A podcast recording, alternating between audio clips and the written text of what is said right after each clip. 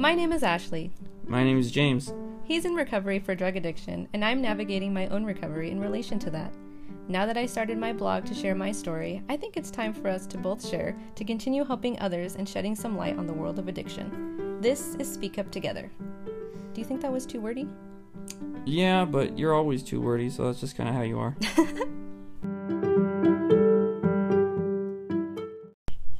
All right, welcome back. So, this is part two of kind of getting to know us, getting to know him, James.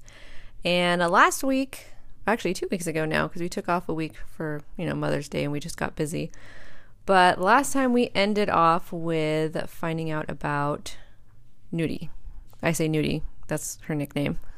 Our daughter's name is actually Stella, but we call her, for the most part, Nudie. So at the time, we were living at his brother Dan's house. And I think that's pretty much where we left off was that we were living in his house. Well, technically his backyard. and uh and yeah, so um I guess we'll just go off from there because at the time, you know, like you were sober. We were a little we were a little out there. But once we found out about nudie, that's kind of where things like That's where we really changed. sobered up. Yeah. Um, so, so there was the whole shock of the fact that we didn't know that my brother's house was had turned into like a trap house. And if you don't know what a trap house is, um, I define that as basically just like a drug house um, with random people just you know being in the house. Some people just staying there for weeks at a time. yeah, because there was like roommates that actually lived there, but then there was also people who would just like come in and out and Yeah. like yeah, they just kind of wandered in and out and would sleep on the couch and um, yeah, so it was uh, it was quite crazy. And then at the time, which you know, I thought my brother was like, you know, had a a general, I guess you'd say like char- he was in charge of the situation. He was not because he was like not really mentally there. He was he would be up for days at a time and he would randomly fall asleep. You know, just like be talking to you one minute and then just knock out because he had been up for days.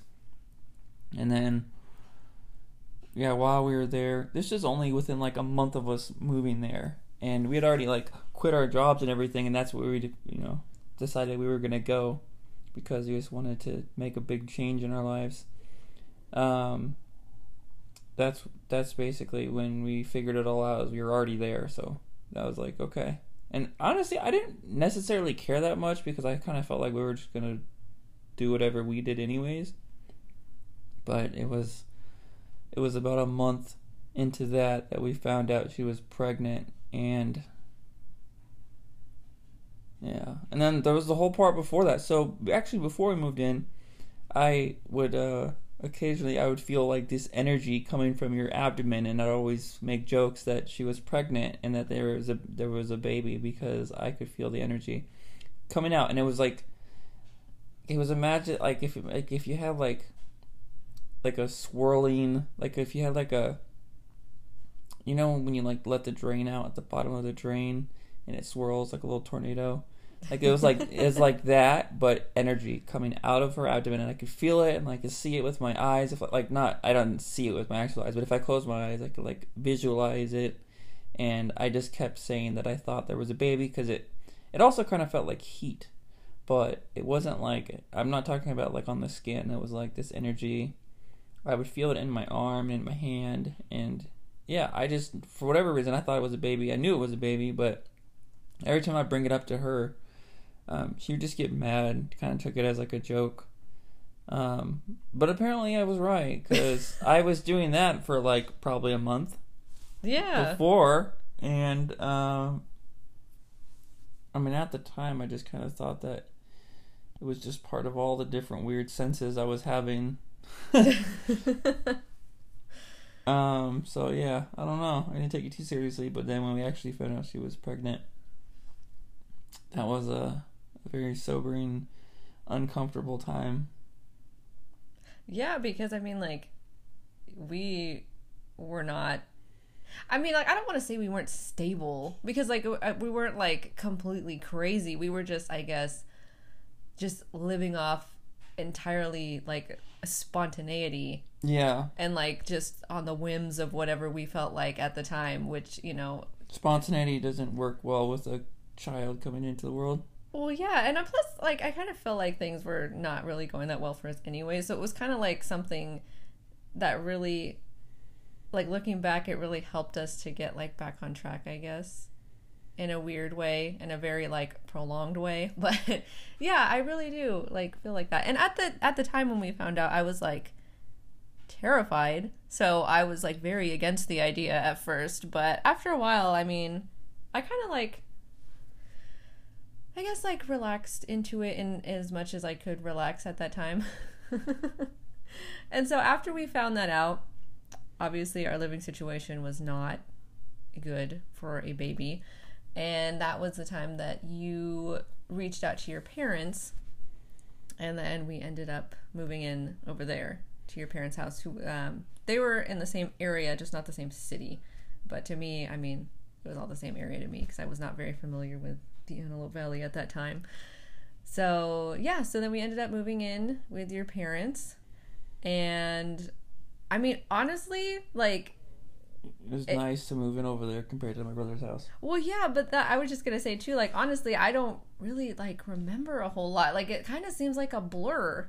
I do remember like vague parts of like you know like birthday parties and and stuff like that, but yeah, I mean that, that moving in with them was um that was when I actually got to know your family a lot more. Obviously, because I was like living with them in the same house, but um so yeah, that was like I feel like that was like a big part in um us all getting closer And this was 2015.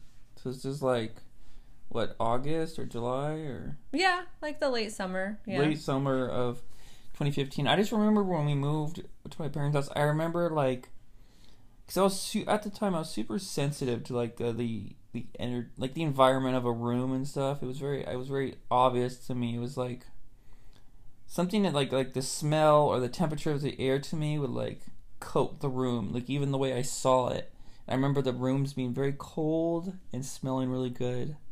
Well, I that's how like I never knew what a swamp cooler was before I moved Oh, out yeah, there. it was great. So now whenever I smell a swamp cooler, there's just a particular smell about them that when you finally turn them on after you like, you know, activate them or whatever after you had them off for the winter or whatever. I that's I immediately think and it brings me back to that time when we moved in because we moved into this and during the summer and they had the swamp cooler on and it just has this particular smell. So whenever i smell that it just brings me back there. And every time they would turn it on every year it would always make me think of that.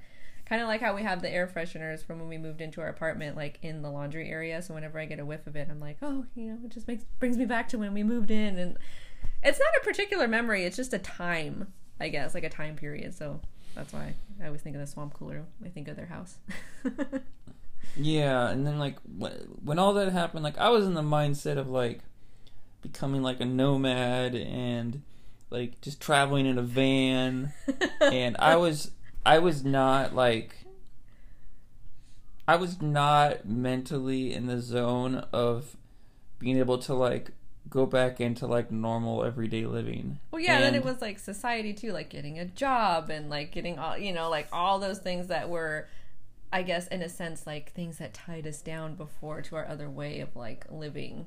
Yeah, so I was like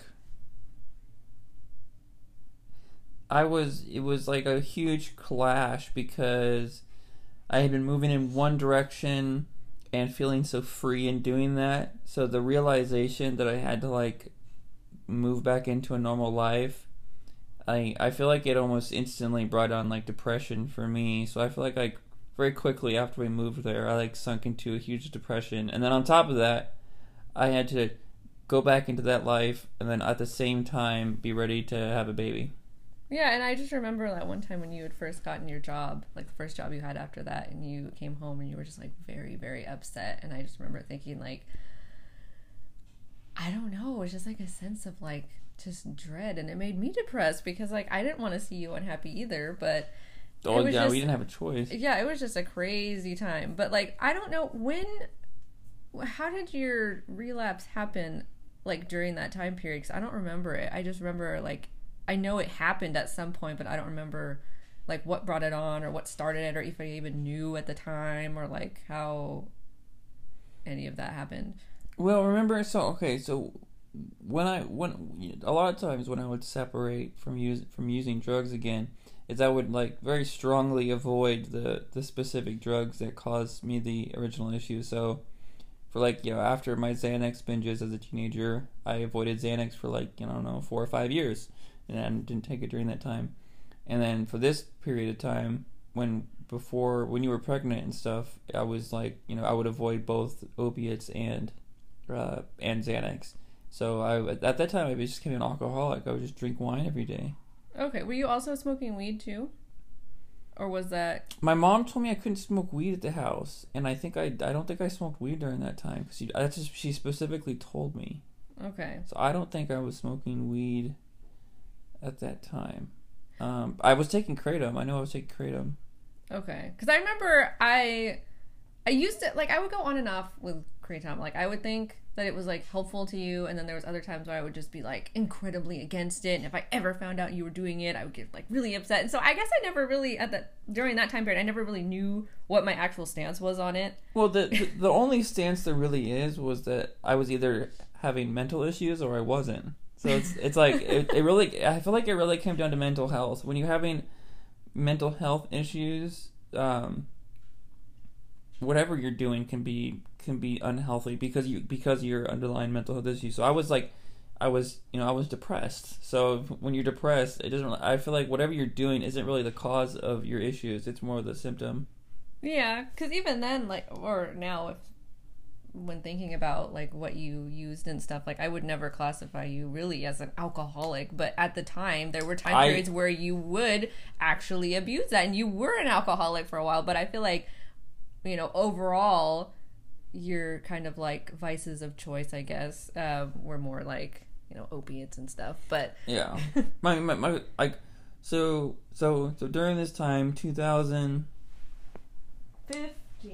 yeah 2015 so I, actually I think I did end up using drugs because when Nudie was born I was I was on drugs Yes.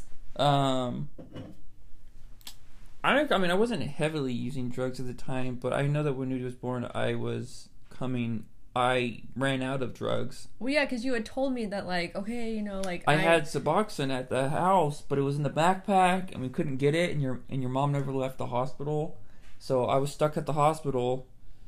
I mean, it's not her fault; it was my fault. But yeah, but but so at the time, but what it what really frustrated me was that when we had went to the hospital, that I rode with you guys in the car, not knowing I would be stuck at the hospital. Your mom would never leave for anything, for food, for for anything. And so all of my stuff was back at the house, including my Suboxone, which would have made me relatively normal. Instead, I was a blubbering mess, and uh, I was sick. I was sick at the hospital, and on top of that, I mean, all the attention should have been on you, but it was on myself because I was sick. yeah. I was not well. And so, like, I guess it like kind of took me a while to like get over that because we've had conversations about that, you know, like with the whole like labor and delivery thing. Because obviously, like, I mean, I know like real life isn't anything like a commercial or a movie, but I did. It did take me like a while to accept that things that things happened the way they did because it wasn't like, I guess, like the ideal situation with all that and everything. But um, but yeah, I mean it sounds like really stupid, but I feel like everything, like all the little like arguments or all the little weird situations or all the little or even like the big things that happened, they all ended up working out to be perfect in their imperfection, I guess, in order to cause us to become the people that we are right now. Which is like I, I hate saying that because it sounds like such a cliche, but I mean, yeah, like that situation wasn't ideal. And like moving in and like having that whole like uncomfortable, kind of like awkward stage wasn't ideal, like at the time. But it did help us to get where we are right now. And it did, I'm really happy that it did allow us to get a lot closer with your family because then, like, it really helped me to go through my difficult times with you because I did have the support of your family too. Yeah. Um, I'm gonna go go back a little bit. So, before before Nudie was born. Cause I'm I'm just remembering this now how it transitioned. But yeah, I would drink. I would drink wine every day. That was like my thing at the time, and that was really just coping with depression. Because I'm not. I was never really an alcohol drinker to begin with, but when I would drink wine, a lot of the times I would, I would um, get to a point of the wine drinking where I would want to get drugs, and that would happen all the time. Where I was when I was drinking, I would I was like about to call somebody to get drugs. Not I don't even know if I knew anybody that had drugs, but like Dan's neighbor, I knew him, so I think I was gonna call Dan's neighbor or something. But every time I didn't do it, I'd wake up the next day and I'd be like so glad I didn't do it. And I'm like, that was so stupid. Why was I thinking that? I was like, um, but yeah, at some point, probably when I was drinking, that I I did get opiates, and this was in 2015. So I guess I did relapse during that time. Cause I don't. I mean, I relapsed when I started drinking alcohol, but Like relapsing into like the drugs. yeah, I relapsed into the drugs, and I think it was the when I started drinking, and Brandy had like a, a wine party with her friends.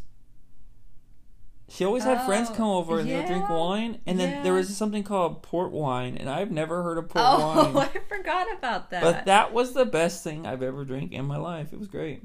It was uh twenty percent alcohol. It was like it's brandy and not my sister brandy, but brandy the brandy the liquor and uh, wine. And uh, I remember drinking that, and I was like, yeah, this is great.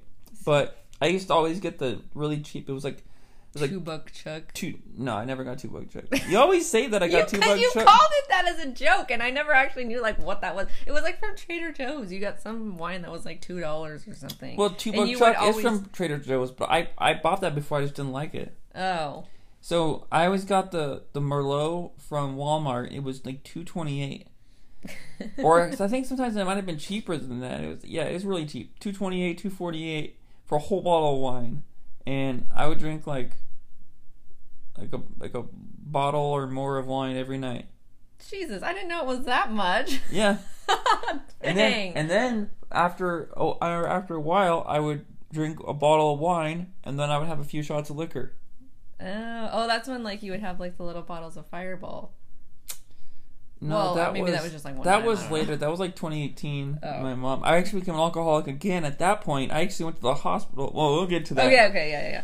So, but back at this time, like back before Nudie was born and around the time she was born, you worked at Walmart, so that probably gave you access to like alcohol and stuff because you would just buy it when you were at work, and I wouldn't know, so then it would just kind of like make the process a little bit easier Yeah, I. I did buy it at work. But yeah, so there was all that. And, oh god, I was gonna say something now I can't remember. But anyways, at this time was also the time that we found out that your mom was sick, and so like I don't know, Yep. I, I'm assuming that that because that kind of came into play at various times too. I think you know with you, you trying to like cope with that or at least deal with like everybody else's stress and being uncomfortable and stuff. I'm sure had an impact on that too. And plus, we were like you know living with her, and yeah, I mean, did that have any kind of like like strong impact on that, or was that just like coincidental that it was around the same time and, and things like that? Because I think you mentioned it before, but I just didn't know like how. I don't. Uh, I don't think it did. Maybe when she was like in her end stages. eh, I still. I mean, I still. I feel like I'm lying if I say it did because I feel like I would have been drinking or doing drugs either way. Okay. Yeah. Yeah, it was just something that I was like, I don't know, because I know that like for all of us it was like you know hard and and everything, but but yeah. So I I can't remember what I was gonna say, so I'll just move on. But yeah, so. Um, when I had Nudie, I stayed at my parents' house for a couple weeks because I had no idea what I was doing. It was a couple weeks. What, or at least one week. I thought it was like three days. I thought it was a week. Okay, Okay. well, whatever. We were there for some So amount then, of time. so then, th- so then, did I leave and go back home to go to work? I thought you did. See, that's what sucks is that my memory is so terrible from there. But um but yeah, I maybe you did. I could have swore I stayed there for a while. And then we eventually came back to your parents' house and my mom came with us and she stayed there I thought for like 3 days. She stayed up in the Antelope Valley with us and would come over during the day and help me out and stuff. But then um but yeah, so then after that when it was just like quote unquote us on our own, which really we weren't on our own because we lived with this family and they helped a lot. But that was when I You another went thing crazy. yes another thing that didn't help your drug use was the fact that things got really weird between both me and you in a relationship as a couple and plus the relationship with me and the rest of your family because before i had nudie um, you know it You was normal. i was normal you know like I, I got to know them a lot more living there and um You didn't seem depressed. I didn't seem depressed. I was kind of like, you know, holding on to things pretty good. Uh, But then after we had her, I I get I'm assuming I had postpartum depression because You definitely did. I was I know, but I don't like I never got diagnosed, but I you didn't have to. I was really bad. I thought about like dying. Like I would never actually do that, but I did think about it and I just thought about, you know, basically all the all the, you know, typical things that you think about when going through a, a tough time like that. You know, you think that everybody else would be better off without you and you know, you just don't want to live anymore and it just impacted I'm sure well, that's the thing. I don't even know if I would have been like that if, let's say, we had our own place and things were stable and stuff. I don't really know, but I know that, you know, given the fact that everything was the way it was, I kind of felt a lot more down about things than, you know, I'm assuming I normally would because I was sad that like things were so stressful with having a new baby, but also like being in a situation with your family because I was just so anxious that like if she was crying, I didn't want to get on anybody's nerves, which is like just really funny because your family is like super nice. But I I just had that own my own like I guess mindsets about it was that like I didn't want her to cry because I didn't want to like annoy anybody because I felt like we were already imposing because we live there and then now we have a baby and now she is crying and now you know like what if I need help? Or like I was very very rigid in my schedule of like okay she needs to take a nap and like everybody else is making noise You wouldn't and let like anybody interact with her for uh, Well, the yeah, and I was- six months of her life. and I was like super overprotective of her. Not because I didn't trust your family, but like none of this stuff makes any logical sense. It was just how I was, where I just like I always had to be holding her, and like I didn't want anybody else to hold her or like you know like babysitter or anything. Like I was like completely, completely opposite to how I was before.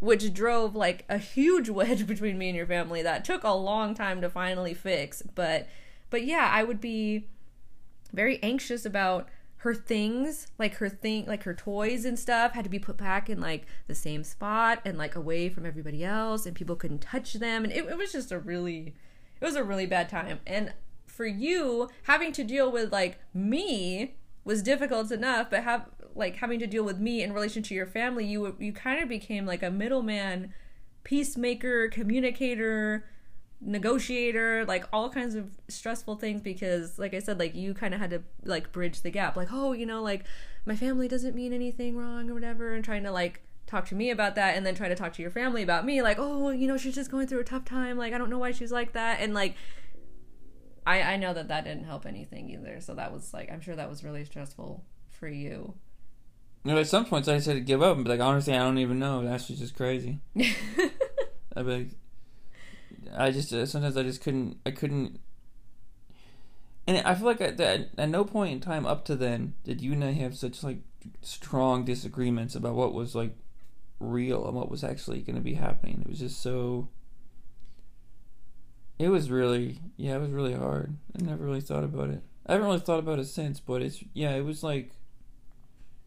It was just because like I felt bad for my family because I could feel like their pain because it was like, what do you mean like the baby's living here and we you know are here to take care of the baby or do whatever we can to help and they kind of feel like they're given the cold shoulder. It was just like yeah it was hard. It was hard for me to try to make everybody feel good so i'm sure that i'm sure that all of that on some level um led to my mental health. I'm i'm almost positive of it. Yeah.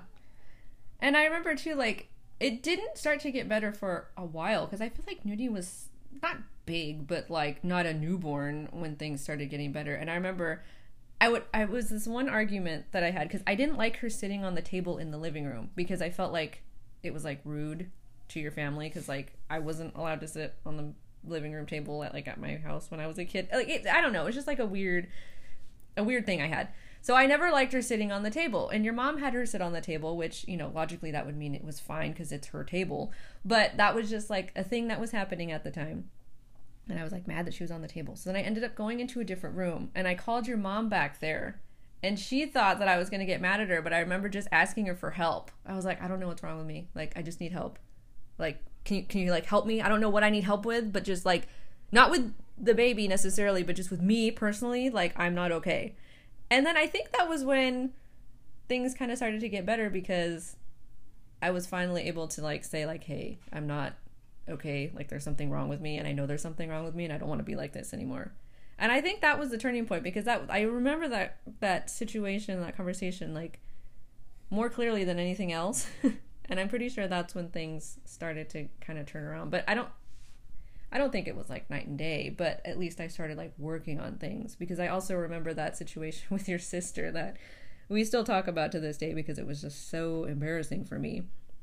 But I remember Nudie was a little bit bigger. I don't think she was a newborn, but they were all over at the house, like your sister and, and your kids and everything. And um, they were going to go looking for a fifth wheel, and they were going to leave the kids there, the girls, your nieces.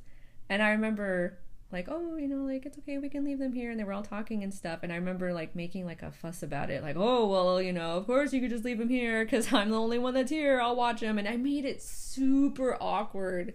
I made it like super awkward and uncomfortable. And I don't know. I just remember that story because it was just so uncomfortable and like embarrassing. And I can't believe that I did that because now I love watching them. Like I'll watch them whenever. Like it's not a big deal. But back then, like the just the the huge divide that there was between me and your family was just like crazy. And so I just, you know, if if when things weren't good with you and I was like in my head like alone, like it was just like a really hard time for me too because I felt like I didn't have anybody to talk to you about anything that was going on with you because I had in a sense isolated myself from everybody whether unintentionally or not. I mean, I feel like it was you know, dealing with my own mental health issues and stuff, but I kind of did it still because I thought that that was like for some reason the right thing to do. I guess I don't know. That whole thing is just it's confusing to talk about because I didn't want to be like that, but it's like I couldn't stop being like that until I finally asked your mom for help and like knew that it was something that I had to like actively change because if I just kept behaving the way I was doing it then, like it wasn't going to change on its own. It would have just gotten worse. yeah, I, I remember just like everybody would be like laughing and talking and the second you would walk on the front door like the whole attitude in the house would change. Everybody would stare at each other and you would be like yelling at things and commenting on things. It, was really weird. And then like after like after you were home for a little bit then everybody could like crack a smile again because then you got comfortable again. But yeah i just remember like a lot of situations where like I don't know. It was weird because I feel like you would be like you were like could be on good terms with everybody on a normal situation, but like if if you had to come in from a new situation, like coming back from work or whatever, then like to reacclimate to you or you to reacclimate to everybody else was really was a really tough learning curve. Yeah. Because yeah, like I could get comfortable in different situations, especially if I was like on my own in a sense. Like obviously if I was at work, I wasn't by myself, but just having like a situation where I was by myself from like everybody else. Because I guess too like even though I was like you know looking back and even now and back then too I know I was like thankful for everything just living there was almost like a sense or almost brought with it a sense of like resentment to where it was just a reminder of how things weren't normal for us I guess you know like i didn't i wanted to be like on our own and have our own environment and have our own place to have you know our kid and raise her and everything and to, so to like be stuck there in a sense was just it like it took me a long time to get over that like yeah, for me, it was the opposite. I was like, oh, thank God we have a place. We don't have to pay rent. Well, we did pay rent, but we didn't have to pay that much rent. I was like, wow, what a blessing. Yeah. For you, it was the exact opposite. and on top of that, it was a blessing because we you know, we didn't we had all these people around us that would watch nudie, which we wouldn't have on our own. And at the time, I don't think I was mentally capable of supporting uh single, you know, like supporting a family uh on my own. yeah.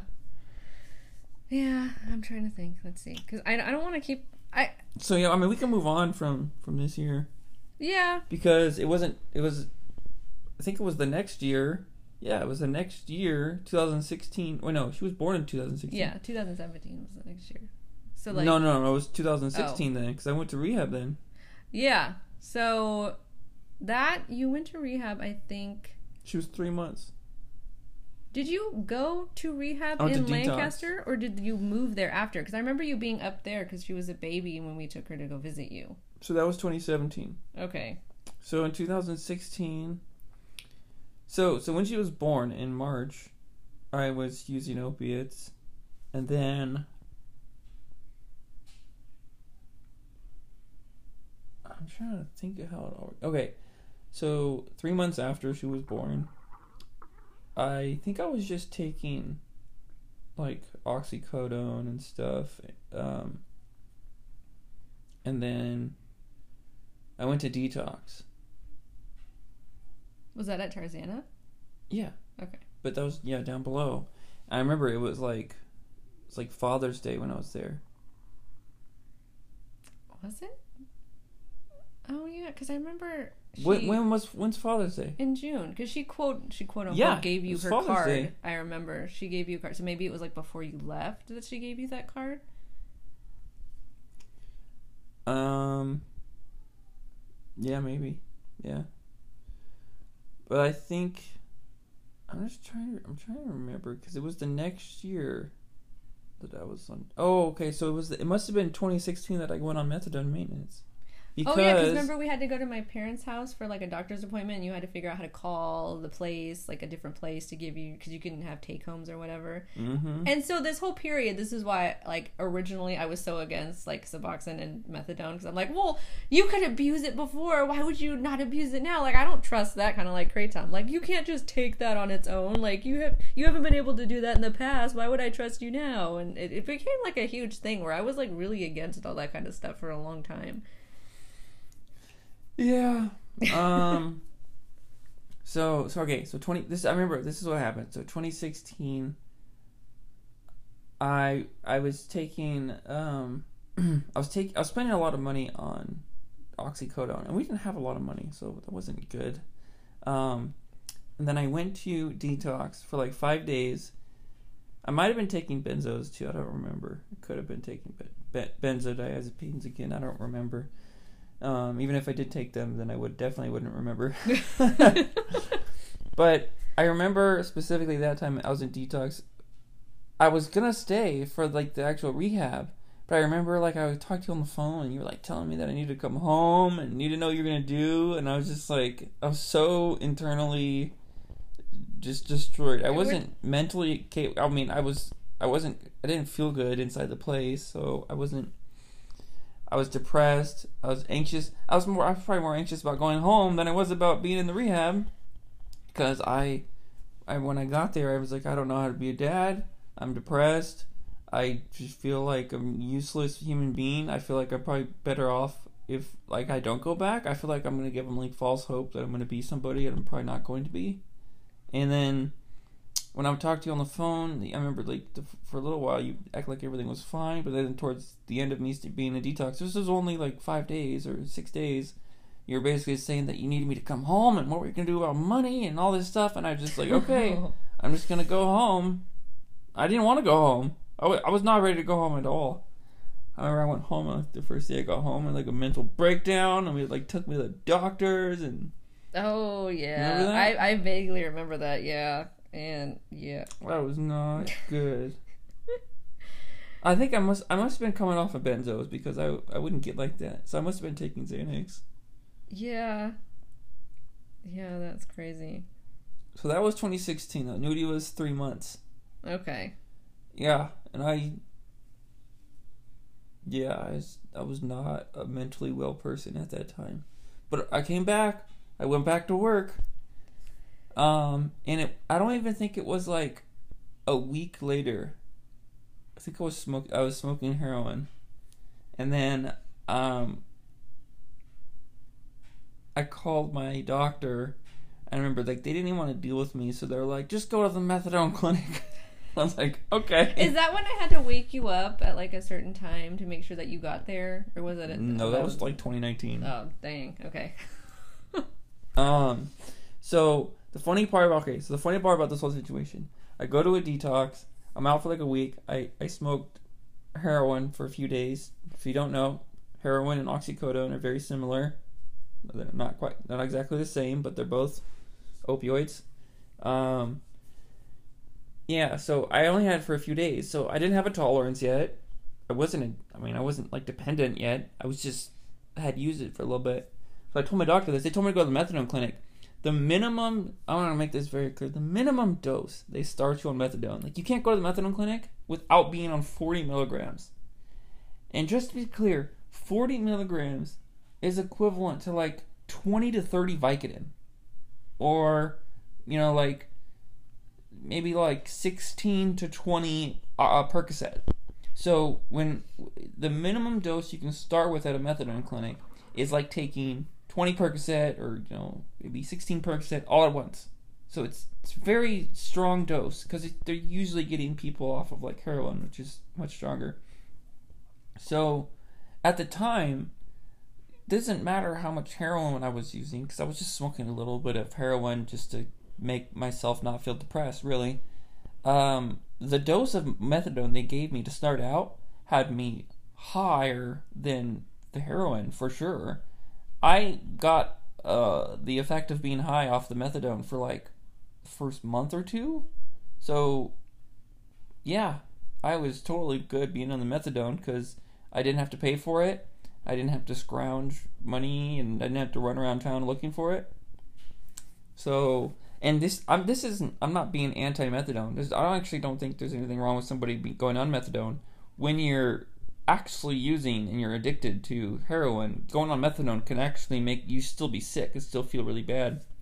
So it doesn't necessarily. I'm not saying this is the case for everybody. It was just your situation. My situation was that I had I hadn't been using anything for any period of time at that point. So going on the methadone, um, yeah, definitely was. It was very it was a very strong recreational dose to start on methadone there. So yeah, I went on the methadone and um, once the you know the allure of it wore off, which again in most people's case on methadone, it starts out them being sick, so it's not like it's this like oh they feel this gr- that great, but for me it was. So after that wore off, after I don't know a few months, I mean I think I I started uh taking like stuff with it, and then the whole cycle started all over again.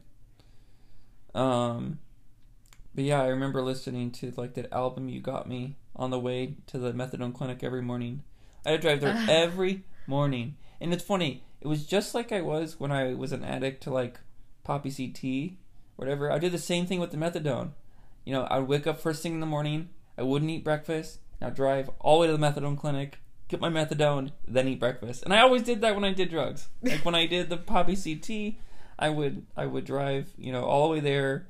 Uh, sometimes it'd be till noon until like I got the opium tea, but I wouldn't eat breakfast. And then once I had the drug, then I would eat breakfast and everything would be fine.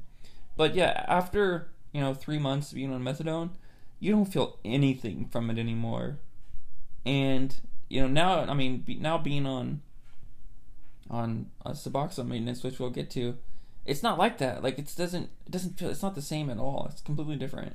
Where I do I do actually still uh, notice that there's a positive effect from from taking it. It doesn't just blend in. But yeah, I I got back to being really depressed again, and I was on methadone, and I was thinking like. I think I had them like raise the dose up a little bit, which it doesn't matter at that point. I mean, it's like in your bones. The half life of methadone is like 40 hours. So it's in your bones, it's in, in every part of your body. It's there's no it doesn't matter uh, if they would have given me double the dose. And I actually think I did that before where you could like save a dose and double it up or whatever cuz they give you take homes. So sometimes oh, I get oh, the take home uh, for the weekend and I would just take two doses. It literally it, it wouldn't do anything other than make you more sleepy, but it had no positive reinforcing effects. There was no point in taking a double dose. Yeah, methadone is crazy. It's a crazy drug. It's really strong. It's a really strong drug. But once you're already on it, there's you're not gonna be able to get get high from it. That's for sure. But um, so I was on it for like ten months into 2017, and then at that point, I think I was just like, I think I was. I don't know if I was doing math, but I was probably doing everything again. But I know I was taking. I think I was taking Xanax and meth on top of the methadone. Dang. So I think I was doing. I think I was doing like Adderall, Xanax, and meth on the methadone because it's like this uh, this triangle. Um, when I would use drugs in my brain, it was always this triangle. Like the perfect triangle was always a benzo, a stimulant, and an opiate. So it was like the you know like the the your triangle of needs kind of thing. Yeah. Um, once I had the opiate in my system, then all I needed was the benzo and the stimulant. So, so that was always when addiction goes to where addiction goes. You'll notice that it always ends up to being where people they they're on that triangle. For some people, the uh, alcohol lies in that triangle. I didn't have alcohol in my triangle. If I was ever using drugs, I never used. I didn't like to use alcohol with it. But for some people, it's alcohol, opiate, and you know whatever. But so I knew that situation was going to end real bad, badly. Nudie was like one years old at this point. And this whole point, I'm just living my life normal. So, I mean, we had our normal everyday lives. I'd come home from work, and everything, you know, seemed I relatively normal. I don't think um, I sound like I was out doing out doing drugs. I would just yeah, because you don't you never really did that. You were never one to just like leave and like do drugs, like and just like never come home or whatever. Like if you never came home, it was because you were like at the hospital, or there was that one time when you were living with that old guy, but that was because that was because I we, I told you that I was doing drugs. Yeah, but it was never like you just like disappeared and like things were fine with us. I'm like, where'd you go or whatever. Like it wasn't like that, or you never like went and partied or or things like that. It was always very like solitary, and I feel like from my perspective, you just did it to like exist. yeah, I just I really just would would take take drugs so I could actually take on the living of my everyday life. I I mean, I was miserably depressed, and I feel like uh, the the drugs would give me relief from that, and they did. I mean, they definitely did. To up until a point, until I then I was you know collapsing at the seams, trying to keep the drug use going. So when did we start seeing Brandon? Brandon's our therapist. We actually still have him to this day, but we started seeing him a while ago, probably around this time. If Nudie was one, 2017. Yeah. yeah. Um, so I'm just trying to remember it all, but I just remember, okay, 2017.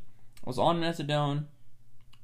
I was using meth, and I was using Xanax. So I might have been taking oxycodone on top of it. I think I might have been doing the oxycodone on top of it. Actually, you know what? I think I was smoking heroin on top of it.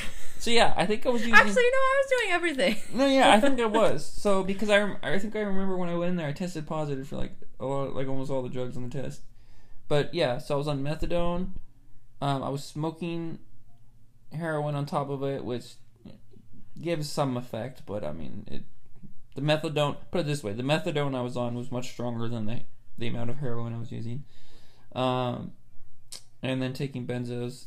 So I think I, when I was like getting, I was like, I think I was like two months where I was like two months of using like all these drugs every day. That's when I was like, okay, this is like gonna end really badly. And I always knew, especially when you're using benzos, it always ends really badly. So yeah, I was using meth and benzos, and maybe heroin. I don't can't remember, and methadone for for two months straight, and that's when, um, I think that's the point that I um that I w- went to that old guy's house and I went to Dan's house because I told you that I was using drugs again. Oh, okay. And that's when you went to your uncle's. It's 2017. Oh yeah, because we had just gotten back from my parents' house because we because um at the time we only had one car, so I would go to my parents' house and then they would drive me up halfway to Palmdale, and then we would meet up with you and then you would bring us back. So at that time, I had just gotten back from my parents' house. You drove us back, and you said that you were like on a bunch of stuff when you drove us back. And uh, then you told me, and I remember being really upset because I'm like, okay, you, I just got back. I have nowhere to go. I don't have a car. I'm just stuck here. And then, yes, then my uncle came and picked me up. And then we stayed over there for a while. And I remember, um, I remember packing boiled eggs because Nudie was really little, and so she was just kind of starting out on solid food, and she would eat boiled eggs. And so I remember bringing those. And I remember your aunts texting me too that night, like, "Are you okay? Like, uh, you know, I heard, you know, what happened. I hope everything's okay." And I remember just sleeping on the floor of um, one of my, I guess it would be my cousin, one of my cousin's rooms, and just staying over there for like I don't know, like a day or two or something. And I remember when we drove away in my uncle's truck, it was playing that uh that Lukas Graham song because that was That's like what I would listen that to. was the time, yeah. So they was playing that Lukas Graham. Oh, the no, one? no, no. Actually, no. I take that back. It wasn't the Lukas Graham song. It was that other one where it's like, um, everything goes comes back to you. You remember that one? You know it if you heard it, but it, it wasn't Lukas Graham. It was like. It was like one of the One Direction guys or something. It was some guy with an accent. Okay. And there was this song that you had always said, like, reminded you of me or whatever. And that was playing in the truck. I remember thinking, like, it was like a movie. Like, of course that song would come on right now. Yeah, But- I um, I remember. So I remember that. So the weird part is that I'm thinking about all this. Yeah, I was, I was using all those drugs and heroin on top of the methadone. So obviously the methadone was not working for my situation. Apparently, I'd been on it for ten months at that point. So it's ten months of daily methadone, and I was you know two months into to using the the triple triangle, the heroin. Um, I was I would smoke heroin and meth uh, at the same time. Just put it all together on the foil, and um, I was take benzos to really help the anxiety of the meth. So there was that, and then when I told you, I think I texted you, and I remember because I, I, I don't think my phone at the time it didn't have service, it didn't have internet, so I had to go to. I was at um on Avenue I Ooh. at the at a gas station, not a gas station, sorry, uh, Starbucks. It was like in a Vallarta or 99 cent store parking lot. Starbucks, and I was connected to the Wi-Fi there, and I messaged, I parked so that my Wi-Fi would work. And I just had pick up the, I just picked up a pookie from a smoke shop, and I told you that like you wouldn't. I think I said something like you wouldn't want to be with me anymore or something, and you were like, like why? And I was probably sitting there anxious, like, knew- oh, here it comes. Well, no, I think you like you had knew, and then you didn't even. I didn't even tell you. I couldn't even tell you. You had to like basically say it's because you're using drugs again. Um, and then so at that point, I think I just like shut off my phone and disconnected it. And yeah, I don't think I was able to reach you. And then um, so I went to this old guy's house. He's actually dead now, but he had cancer at the time, and I would get my um, I'd get my uh, they're called Roxy's. I get the Roxicodones from him, but um, since he was a cancer patient, he was opiate tolerant because he took Roxy's.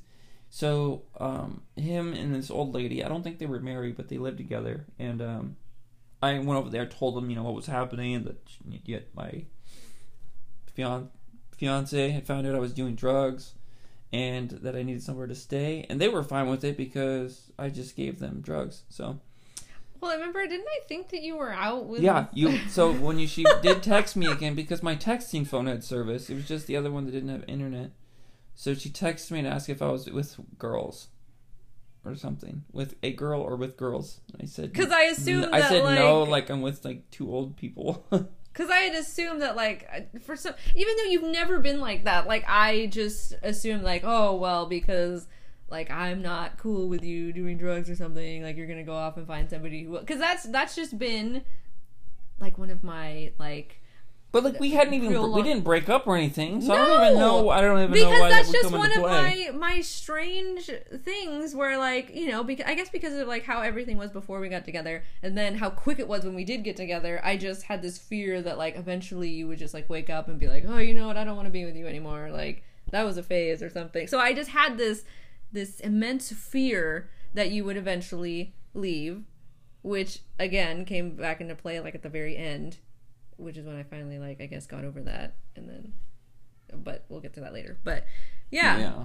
So the crazy part, something that I feel like nobody will believe, but I'll say it.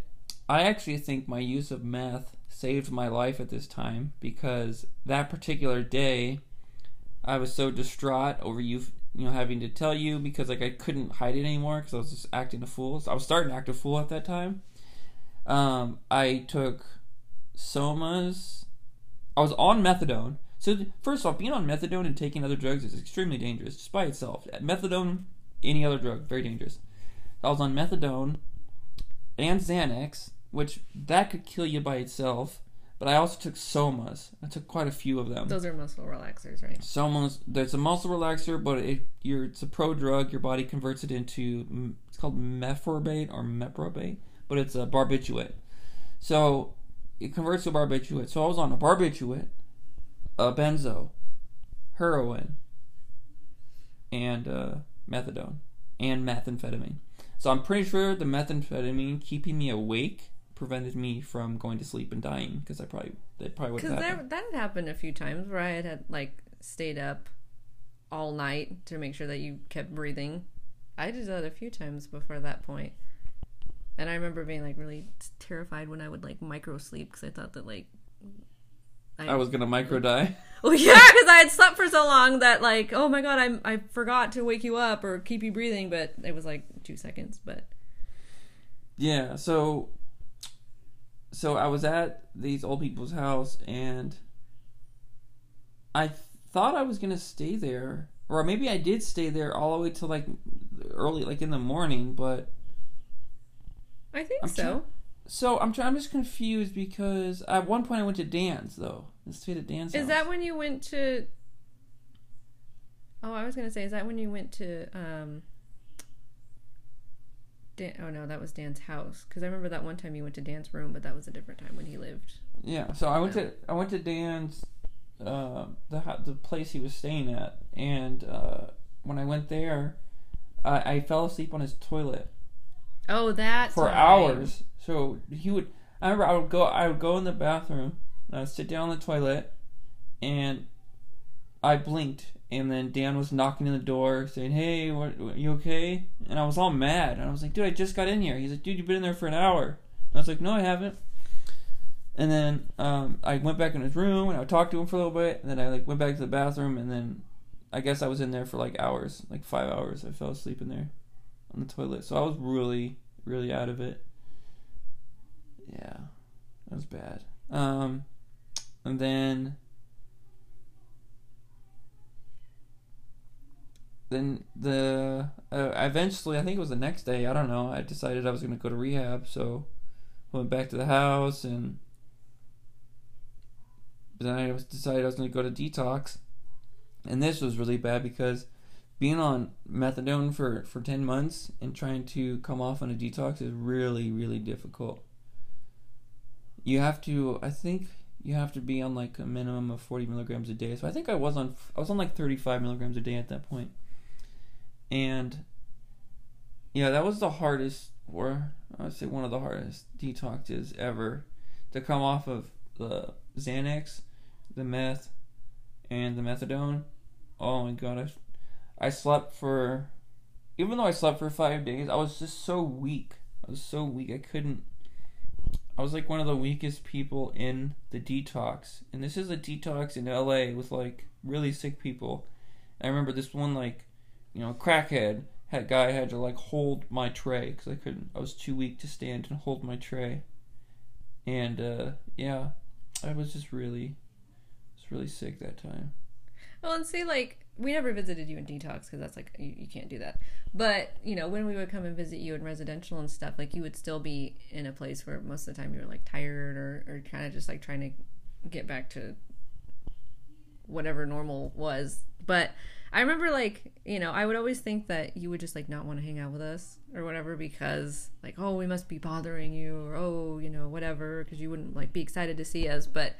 I I just always forget, you know, like I just take I would take things so personally because I'm like, well, how would you not want to see us? You know, like how you you know you haven't seen us for so long and blah blah blah. But you know, if I don't see it from your side too, like you know, that's just something that I know like a lot of people kind of like internalize and take personally. Is that like you know like how could you not want to see us if you have been doing all this stuff and now you're like getting back to normal and you're just like to- so tired you just want to take a nap but it takes a toll on you And I feel like my inability to, you know, start my own healing or whatever, as cliche as that sound, or, you know, at least have a little bit of empathy or whatever, kind of, you know, it made the whole process of you doing your own recovery a lot harder.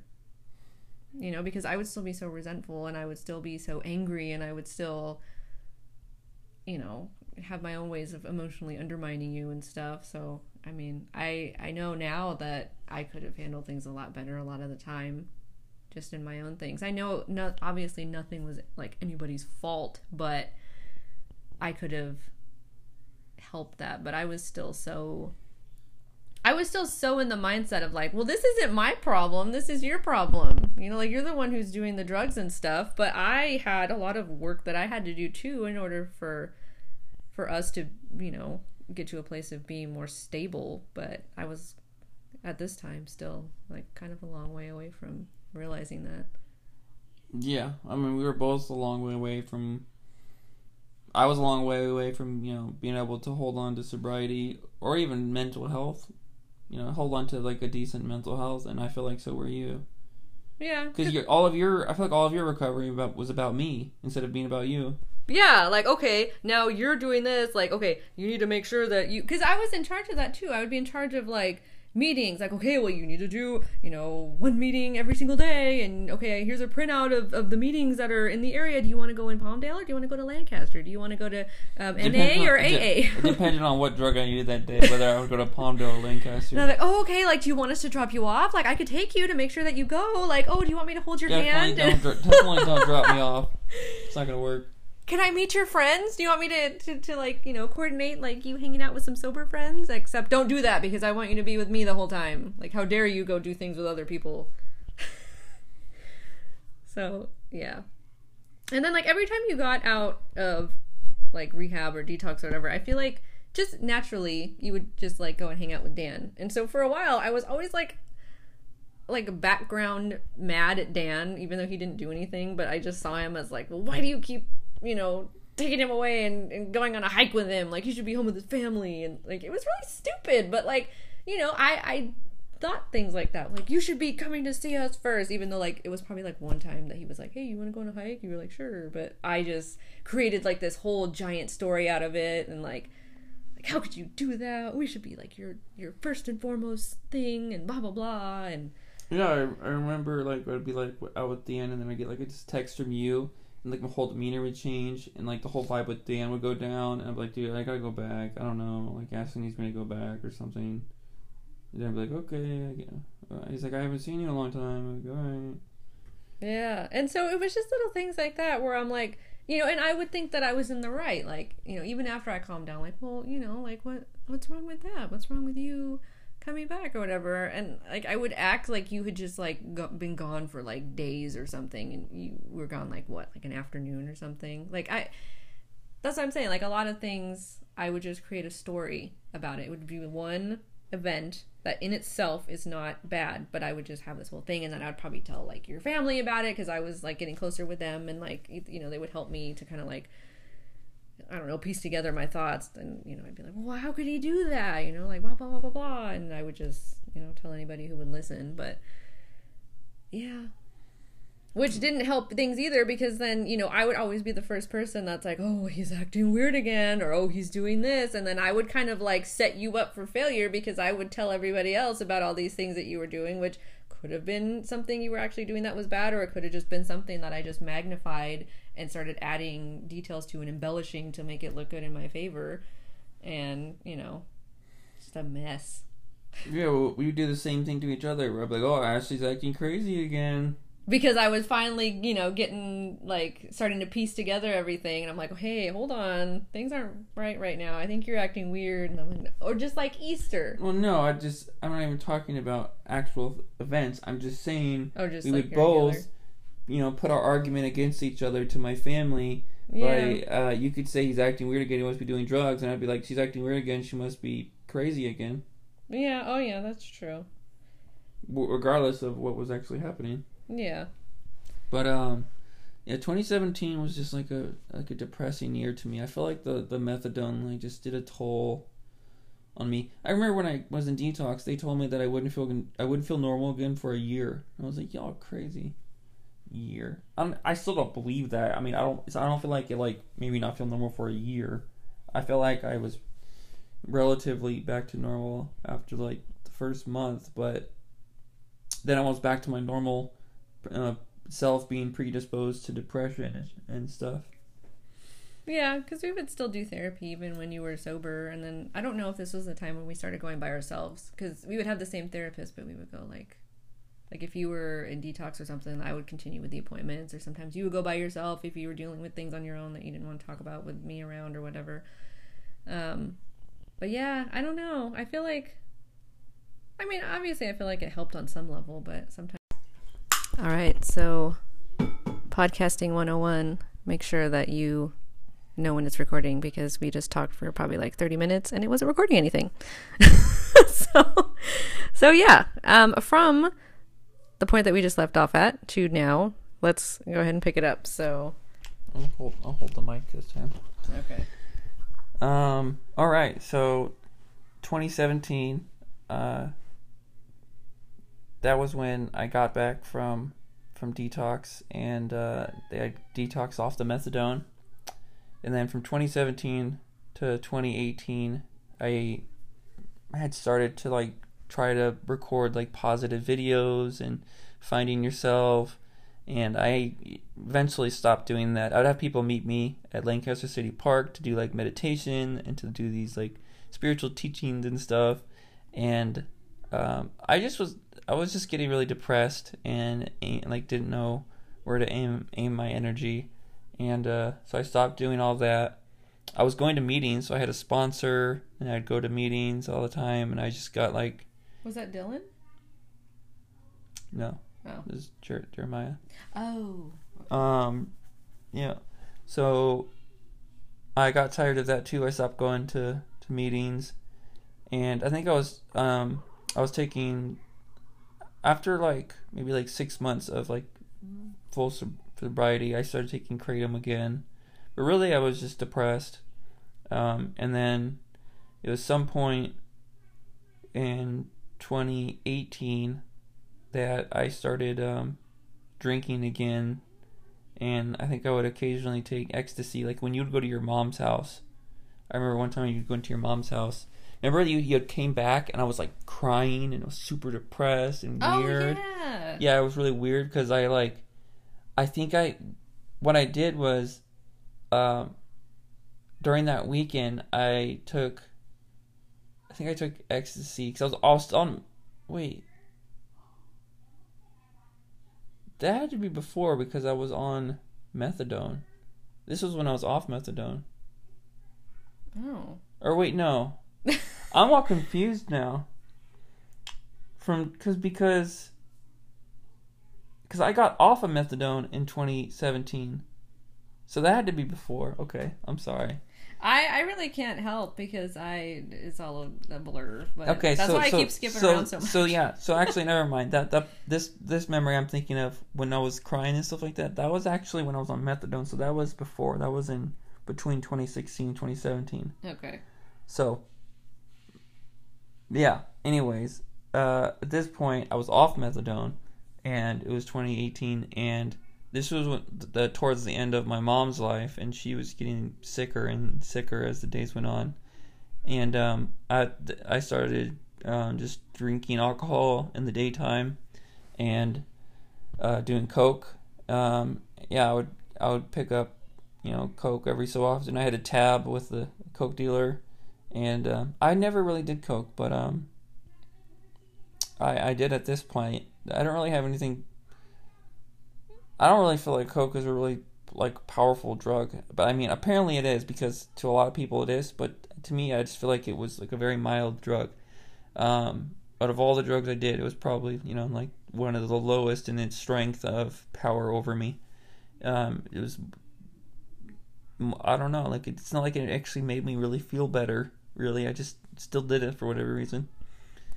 Um, but I was yeah drinking alcohol and doing coke, and I was I got to a point where I I drink every day. I drank alcohol every day, all day for like a couple months straight, and um, I didn't really, I still didn't really drink a lot, but I would drink throughout the day. So I would have like, you know, a, a shot, you know, every few hours throughout the day, and then maybe at night I would drink a little more. I don't, I don't really recall. But so I had a, a drinking problem and a coke problem, and then I just knew that my mental health was going to just continue to go down or I was going to start doing other drugs that I actually preferred because I was I was trying to stay away from my my main drugs that, you know, had had me before, which was opiates or benzos or meth. So I was trying to stay away from all those. So what I what I do, I would take ecstasy and coke and alcohol, which is all the things I couldn't. So at no point in my drug using was it really like a specific drug. It was more so the fact of taking something because my mental health wasn't well. Yeah, it was just to basically like survive. So Yeah, you know, all of it was really just to try to maintain my normal life and be okay with my normal life because I was not generally okay with having to like go to work and to live. It was really, uh, yeah, I was just depressed. It was depression, like just pure at its form as depression, and feeling like ne- nothing was ever gonna get better. Um, so at some point during the summer, wait, now I'm getting confused again. when did my mom die? September. Okay, okay. So then, it mu- so it was after my mom died that I actually ended up going in to get to the hospital because she wasn't alive when this happened. So this was like right after my mom died. Okay, So I was drinking and doing coke. I think during the time.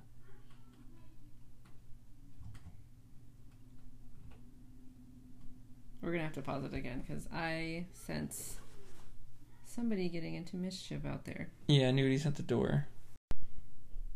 Okay, the fun of being parents. So, All right, so uh, we've had uh, issues with the recording, and then also our daughter came to the door, so we had to take a break. yeah, but- she was like trying to break in, even though it wasn't even locked. She was like just being silly.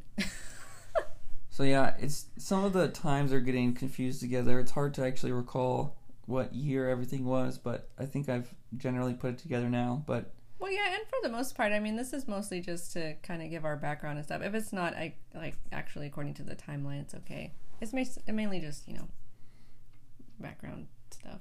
yeah, so I I was on methadone from 2016 to 2017.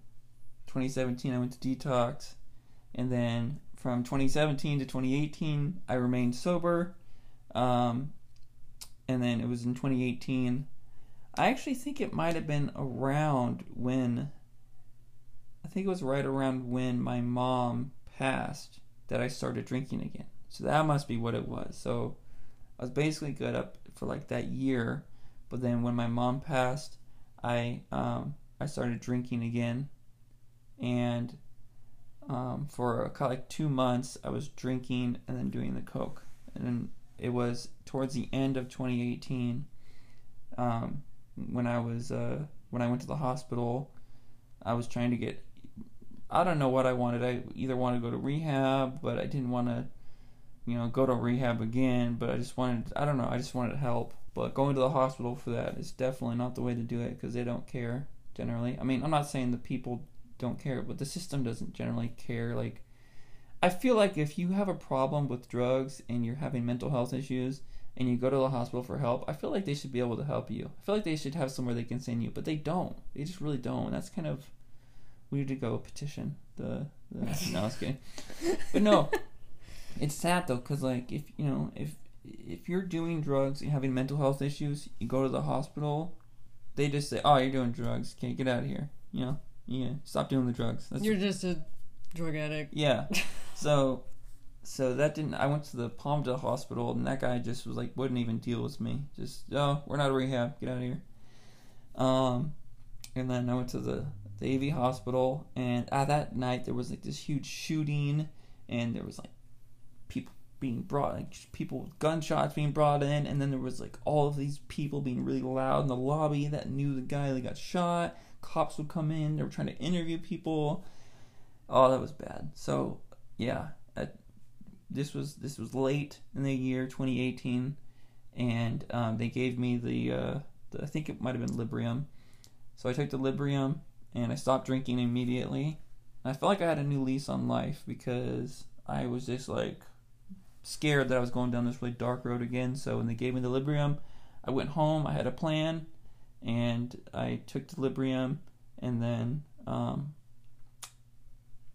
I remember at that time, I think my dad he would give me Ativan. It's my mom, my mom's Ativan for sleep Oh, I at remember you would ask him for that, and he'd Yeah. be like, "Oh, what?" Like, but he would Yeah. still give it to you. Yeah. Like, well, So yeah, I, I would take that at nighttime. But I mean, it's not like he would give to me like all like in the day or something. Hey, I don't know. I just I was extra needy at that time, but I don't think it caused anything bad. But yeah, so there was that, and then somewhere between twenty the end of 2018 and the beginning of 2019, I had become a heroin addict again. and was this like your progression to the next like Yeah. phase of the? Okay. Yeah, this is my progression to the next phase of my addiction. So, I ended up ordering the. So when I was when I was coming off of the alcohol and stuff, my brain, in my mind, I'm thinking I just wanted benzos. Because if you don't know, benzodiazepines work in the brain very similar to alcohol, and if you're withdrawing from one, you could take the other, and it will somehow give you relief. So, my mind, I was like, I want to order this, you know, this uh, research chemical benzo, and it's gonna unlock the secrets of the universe, and it's gonna make everything better. Which definitely not the case, but I so I ordered that, I got that, and I I took it, and I didn't really go crazy with it or anything, but uh, when I took it, when you take benzos, makes you just feel like you can make uh, any decision you want and anything's okay. So I think I said I was going to go to a AA meeting, and I really went and made poppy seed tea. yeah, so um, yeah, really bad. I would make. I went so I made poppy seed tea. Well, yeah, because I think I remember finding that like in your card. I'm like, why are you making this? I thought this was like some old thing that you did, and you would like like if you. I felt like you kind of like quote unquote grew out of it or something. So I'm like, why do you have all this stuff in your trunk? Yeah, I, th- yeah. Um, but no, the time you found that stuff in the trunk was because I was in case I ever like ran out of uh, opiates, then I would use that if I was Oh. gonna if I was gonna withdraw. Oh, I think I got a bunch because I was gonna try and detox myself off of the heroin. But anyways, we're not there yet. Um, so so yeah, I got that benzo, and then I started taking poppy seed tea, and then the, the poppy seeds were good, so I was you know I was addicted in a sense. I was getting addicted to poppy seed tea, and I was taking poppy seed tea toward till towards the end of 29 till, towards the end of 2018, and so I was having that like every day again, and I was still I was working just my pest control job because I'd quit. At this point, I had quit, um, or I went on a leave of absence from from Walmart. When I went to the hospital, I went on a leave of absence from Walmart, and I didn't Okay. want to go back. And I was working in my pest control job, just like a few hours here and there, and uh, yeah, I was drinking the the poppy seed tea, which I think I've already explained it before, but basically it's morphine and codeine and a bunch of other alkaloids that are in, natural opium. And yeah, I was addicted to, to opiates again, but through the poppy seed tea. And um, think it was at, at some point before 29, the end of 2019, I uh, what's it called? I uh, started doing heroin again. And once you're on an opiate, you could transition to heroin very easily because it's just the natural progression of things. Um, heroin is, is diacetylmorphine, so it's just a different form of morphine. And yeah, so I transitioned to heroin again, and I was smoking it. Um, and then at towards the end of 2019, like the last day of 2019, I was gonna move into a, a, a sober living. I was gonna detox myself, but I couldn't tell you. I was too scared to tell you that I was gonna be coming off of, basically coming off of poppy seed tea, because that's what at that point I was really what I was addicted to. I'd only, I had transitioned to the heroin, but I'd only been using it for, I don't know, maybe a few days or a week or something. But um, I couldn't get myself to, to tell you, so I just told you I was gonna move out and go to a sober living because I just I didn't feel I don't know what I said. Like you didn't feel confident. You felt like you were gonna mess up or something. Yeah, I didn't feel to- confident in my sobriety. And I was like, okay. yeah so so i just i just moved out um and i moved out uh to the to sober living so i can detox myself and when um right before i moved out i i had uh, injected heroin for the first time. Actually that wasn't the first time. The first I, time it was with Eddie. yeah the I, I don't want to bring people's names but I thought you already said his name. maybe. Um but yeah so i in my mind i was okay i'm gonna i'm gonna be coming off of everything anyways so i might as well get the most of what i have.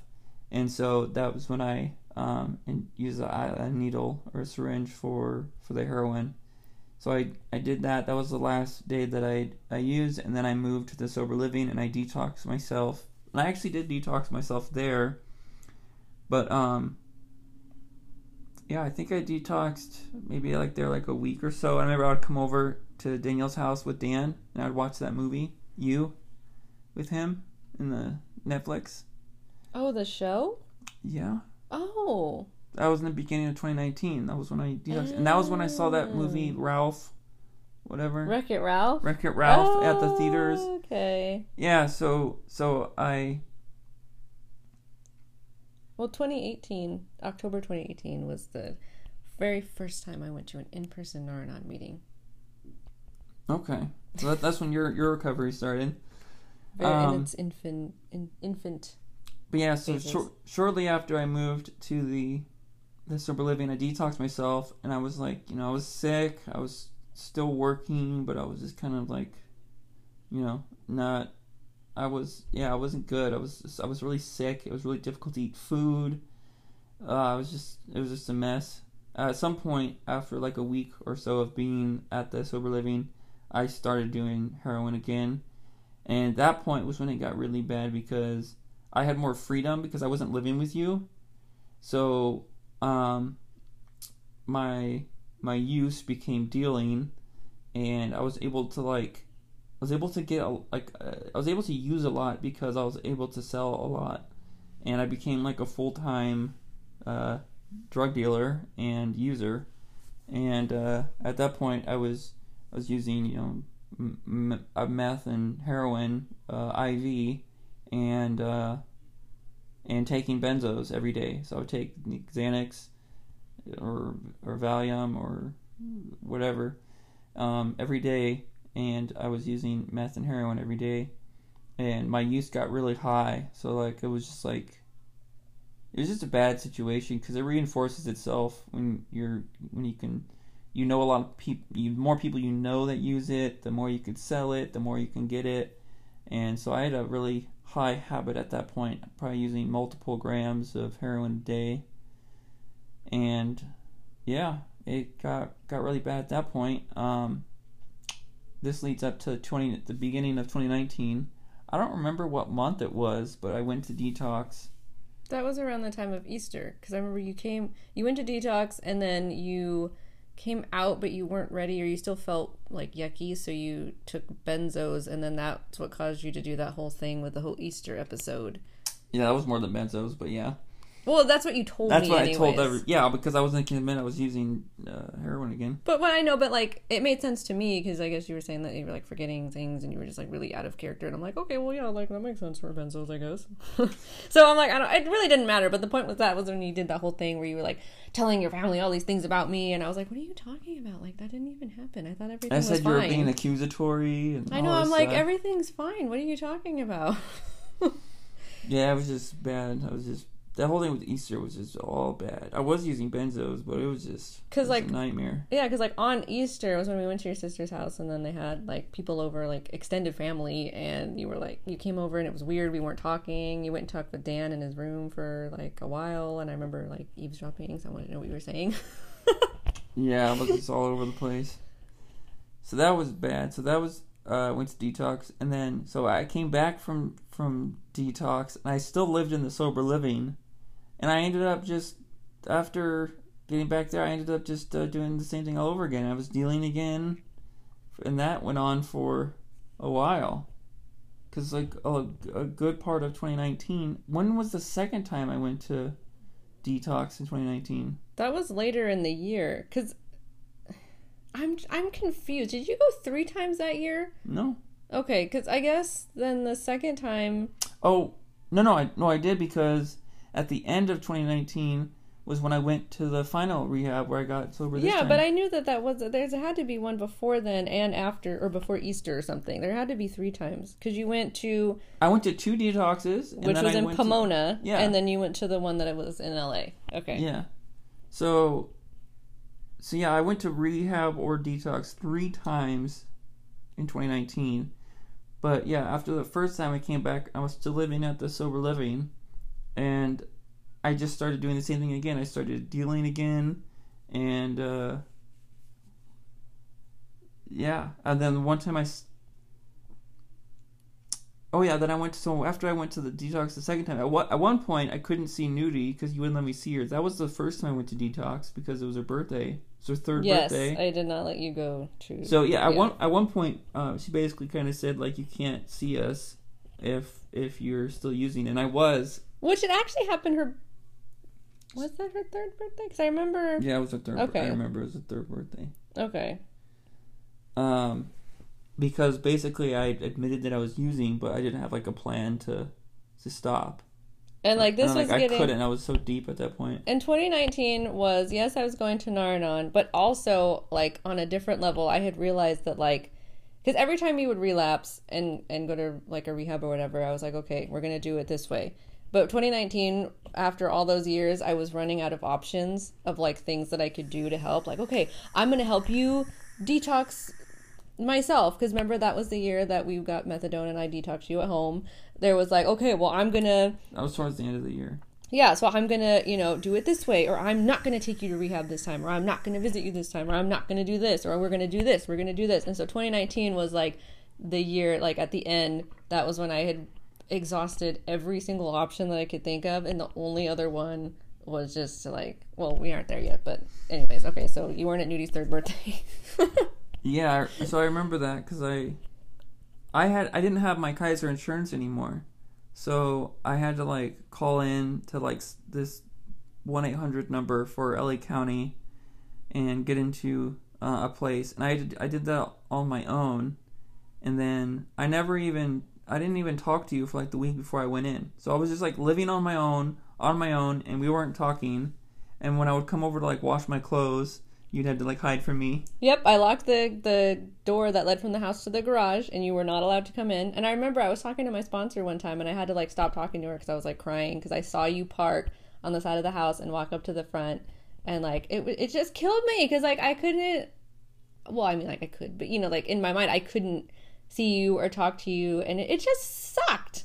Yeah. Like it sucked. I hated it, but i i i felt that it was the best thing for us at the time. And Nudie was like okay with it. I was like, oh yeah, Dad is here, but we can't see him. Okay, like I, I, because I try to make it as she gets older and as she gets more, you know, like cognizant of things and stuff. Like I always made sure to like explain things as best I could at her level.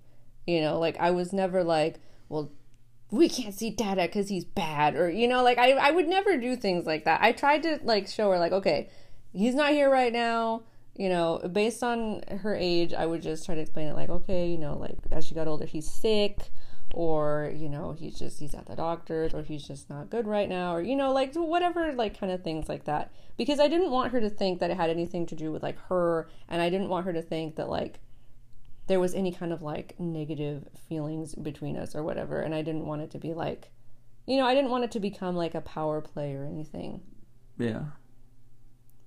sorry i kind of like digressed but Yeah.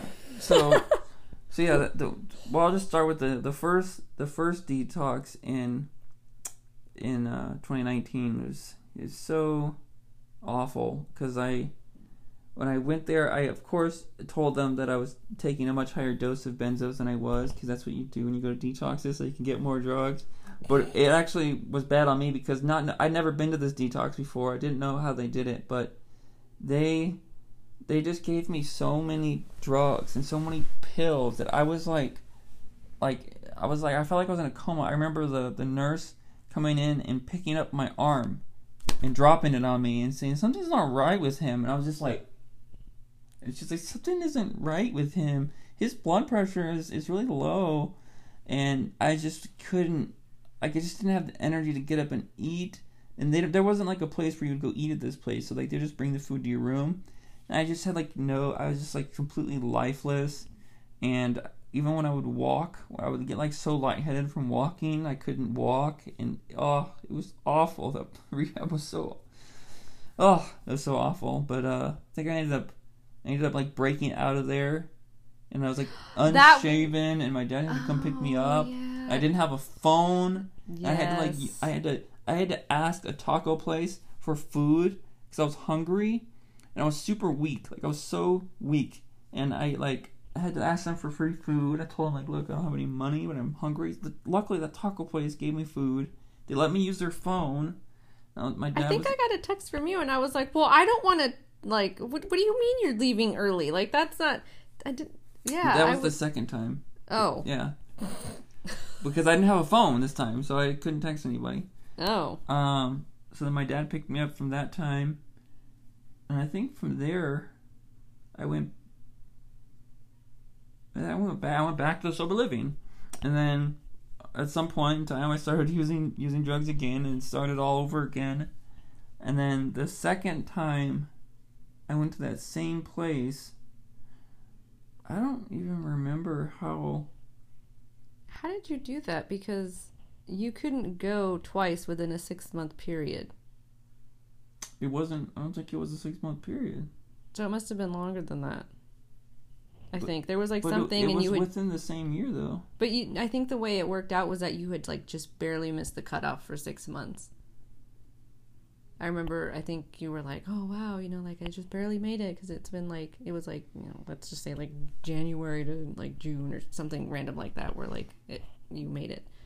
Yeah, for however it worked out, I was able to go back again, and then yeah, this time we, me and you were on better terms, and I had pictures of you and Nudie, and Oh yeah, Stuff. okay. yeah, I remember that was when you guys took me, Oh and yeah, then and that's you guys I. were you lost your debit card, and you were like screaming at me before I went. Oh yeah, because I was oh. not happy. But yeah, I, oh it was my in. goodness, you were so mad at me. I was so oh, I was so that was so rough. I know. So yeah. so that time, I think I was planning on staying, but like I just couldn't get myself to stay there. It's just yeah. So I ended up. That was the time I left, and I texted you. I don't think you picked me up though. I think my dad must have got me. Yeah, because I didn't. Didn't I say that I, I wasn't going to? Like, I'm not gonna get you or something. Yeah, but maybe I don't remember. But anyways, we went to a I went to a different sober living, and then I ended up leaving there after not too long. Oh, that was with that was Stillwaters, and I was talking to the the owner. Yeah. because you were like, he was like, oh well, yeah, he's acting like really weird. I'm like, no, I think he, I mean, as far as I know, he's fine. And then Yeah, he- then I he- left and told you the reason I left because the guy was lame, but Yeah, really because like he was going to drug test me. yeah, And then that then I moved back into the original sober living, which had like no rules. yeah. And then that's when I went on like uh, I was like up for like three days straight. And we went to go like try to visit you to go to the gym, and you were like in the car, and you were like, I could tell that you were just like so gone. I was up for I was up for three days, and I was just yeah, it was an absolute disaster. And somebody stole my laptop, and then it was from there that um I think I stayed in that sober living for like a like a day or two more because I said I needed to sleep, and then you told me I needed to go home because you didn't feel safe with me out there, which was good. Yeah, because you told me later on that like somebody had to do the job that I usually did, which was that guy that stayed up with you all night to make sure that you were breathing. Yeah, because uh, yeah, I, I was I was on drugs and I was up for a couple days. And like by that point, I was just like, well, I can't. Like this, this is just stupid. Like I, You're like it's not nothing's working. yeah, I'm like, okay, well, fine. And then after a while, and I'm like, okay, no, actually, I think you need to come home. And then because I think So like you're when I when I came home, I was drunk, and that was when I was like cussing at you. And I told your dad, I'm like, look, if you don't like take care of this, I'm gonna call the cops because he's irritating me and he's annoying me. and then And then you left, and then then yeah, because I, I was there with my dad, just my dad, and then that's when I went to the rehab that I. Yeah, and I left you the note on the toilet, and then you left me an angry note on my bed. And I remember reading it. I remember You were reading it, and I was laughing because I'm like, it's working because.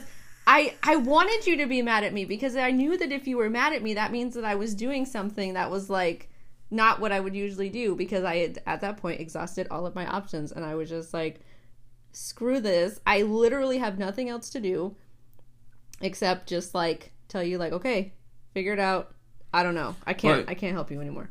But but but before that point, um, you had detox because we it was there was a while from when I left the rehab where um, I was like using again, and then uh, then you you detoxed me on the methadone. And I gave you cherry Yeah. cough syrup. So we actually we picked up methadone to detox me, and I detoxed at the house, and I slept for like days. And I remember you told me you Oh, like and that's I got a new job again.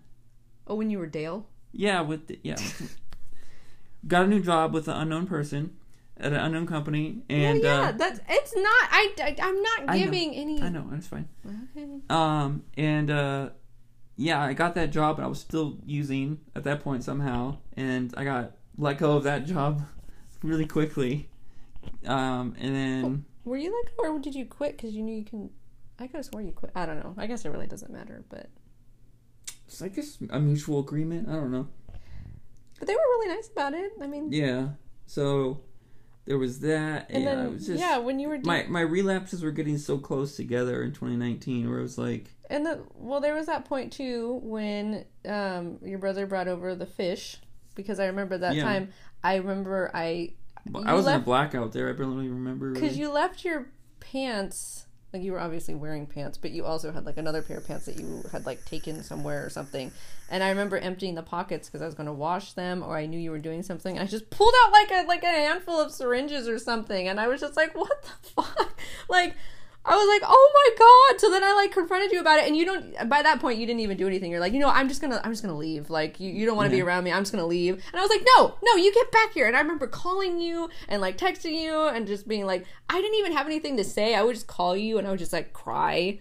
And like, I finally convinced you to come back to the house, and I was like, Dan, can you come over? Cause like, I need to talk to him and this and that. And then there was points too where like your dad and your brother wanted you to go, and I was yeah. like, well, no, they were gonna they were gonna try to get the police to take me. Yes, and it was just so bad. And I remember when we detoxed you at home, though. I remember you looked at me and you said like something like, "If I ever do this again, like don't, don't do like basically not to support you in doing that anymore. Yeah, You're like like, just don't." don't. Yeah, don't even try again. I just I need to like figure it out. And so I was like, okay, fine. So then the next time that happened, I was like, yeah, you know, like for me with my experiences, like I literally have done every single thing I could. Like the only thing I haven't done yet is just like tell you to leave and actually like tell you to figure it out on your own. And plus, when you said that, I'm like, okay, well, that's another sign. I guess I should probably do that this time. And I told you, and then you went to rehab, and I told you, like, even when you were there, like, okay, if you leave here, I'm not going to help you. Like, if you leave here, like, Yeah. I don't know what to tell you. Like you're gonna have to figure it out on your own. Like I'm not helping you find another place. I'm not gonna like hang out with you or whatever. Like you're not just gonna come back to your dad's house and we're just gonna live together and pretend like everything's fine or whatever. And you left me that angry letter. I remember laughing, and we couldn't communicate. And I don't even know how long because normally when you would go to the other place, it would be like a week or something, and we'd have it all planned out. But I didn't know how long the blackout period was. I had no idea where you were. I didn't know what the rehab was called. Yeah, 'cause my dad took me. Yeah, I didn't, and normally we would talk before then, but I Yeah, wasn't we weren't talking to you, and so I'm like, I don't know, and then like randomly, So this was I this got- was October. Yeah. 2019. and so randomly I got like this this email that said that I somebody had used my email address to sign up for a 5K. I did that on purpose. So I know, knew I was at the 5K. I know, and so then it was the Rise Up to Addiction 5K. Yeah, I did that. And so then once I figured that out, I found out where you were because I had enough information to like figure it out or whatever. And yeah, and like it sucked because I remember going to like trick or treating with Nudie because it was around Halloween. I went and did that by myself because that was like a day or two after you left, so I was still all emotional and everything. I remember that Halloween was freezing. But um but yeah, so there was that. And then when I when I got there, they put me on suicide watch because I was like, But you wrote me a le- yeah, but you wrote me a letter and said that you had your own private shower that you were happy about because Yeah. you, your thing is to just sit in the shower and and you know Yeah, and then um, it was so so I, I went to that that place, and this you know the again with the rehabs when you, you get when you're on Medi-Cal is a lot different than you get on private insurance, but um, but yeah, it was there that they put me on Suboxone. And then And you I'm didn't glad- want to tell me at first. I did, yeah, I definitely didn't want to tell you at first, but I'm glad they did because it seemed to work. Yeah. Um, so yeah, that kind of leads up towards now is uh, beginning of. So I actually ended up leaving that rehab because that rehab was just it was like crooked. It was like wrong. It was like cultic. It was called. I'll say the name of that place. It's called ADAP. It's Asian American something.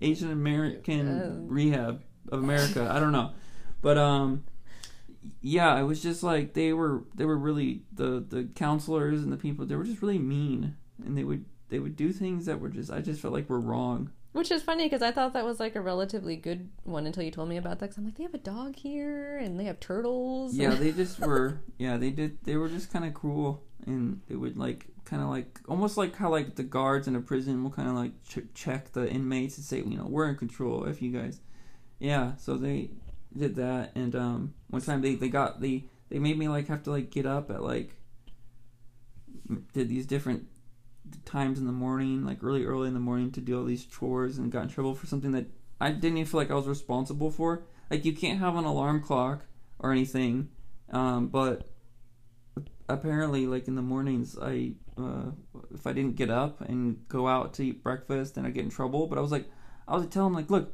i want breakfast i need to eat breakfast i don't ever purposely don't go to breakfast so it's not my responsibility if i'm not awake in the morning i can't wake myself up when i'm sleeping but anyways yeah so i ended up uh, leaving and And I didn't want to come get you. Plus, because I was working, I think. no i took a i took a train back Yeah, that was when you carried like your espresso machine. Yeah, I got a. I won a free espresso machine, and I carried that back. And I think I, I came back to the house for like a couple days. Yeah, that's when we went to go see Frozen II.